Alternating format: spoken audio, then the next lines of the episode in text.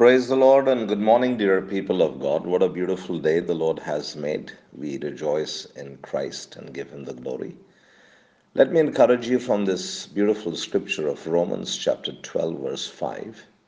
It says that, So we who are many are one body in Christ, and individually we are members one of another. Hallelujah. And the other translation says, In Christ, we, though many, form one body.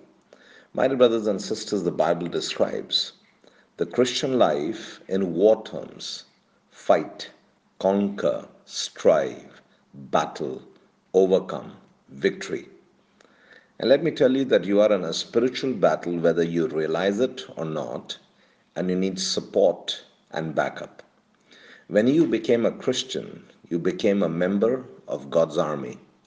Imagine you go to a recruiting office to join the army. They say, Wonderful, sign here. You say, Wait, I have one stipulation. I don't want to be committed to any particular platoon. I want to be able to float around. I'll be part of the army, but I don't want to be committed to a certain group of soldiers. If the battle gets too hot in one area, I'll move to another area and join another platoon. And if I dislike one platoon's leadership, I'll join another. Would you want a person like that fighting by your side? Of course, you wouldn't. But that's how many Christians today relate to God's army.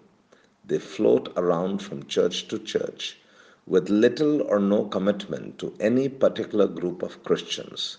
So while the battle is being fought, they are AWOL. That means they have they take a leave without any reasoning, right? There is no such thing as a free floating believer in the Bible. The difference between just attending church and becoming a member is like the difference between getting married and just living together. The distinction is commitment.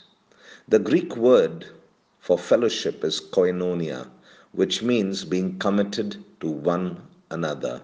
And Jesus said, By this everyone will know that you are my disciples if you love one another. John chapter 13, verse 35 records that.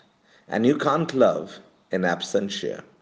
So be committed and connected to your local church where the Lord has planted you and blessed you. And there you will be fruitful. There you will flourish and prosper, irrespective of what's happening, no matter how challenging it is, no matter how difficult the battle has been. But you will overcome. You are registered in the army. Hallelujah. So think about it. Hmm? Be committed and connected. It's of paramount importance in the army of God. Committed and connected. Let's pray. Father in heaven, we want to say thank you for this beautiful day that you have created and added into our lives. Abba, Father, you teach us all the time. Oh, Father, Lord, you desire that your word says that in Christ we, though many, form one body.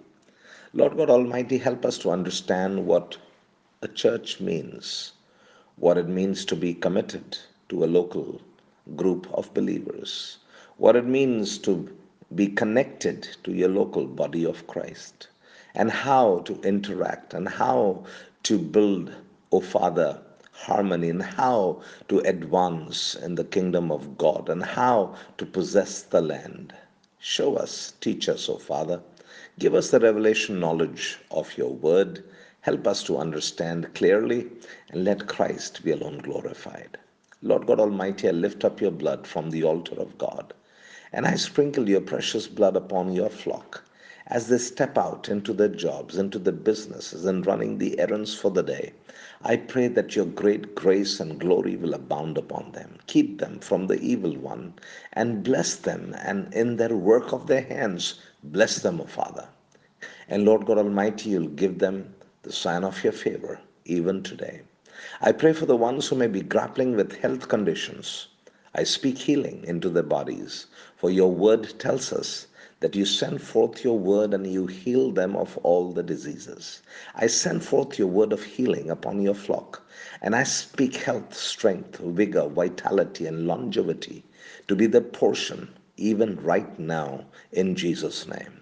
And Lord, I give you the praise, glory, honor, dominion, power, and authority because it all belongs to you and to you alone.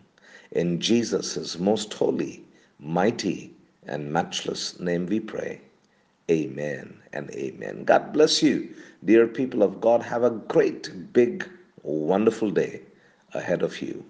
And bye for now.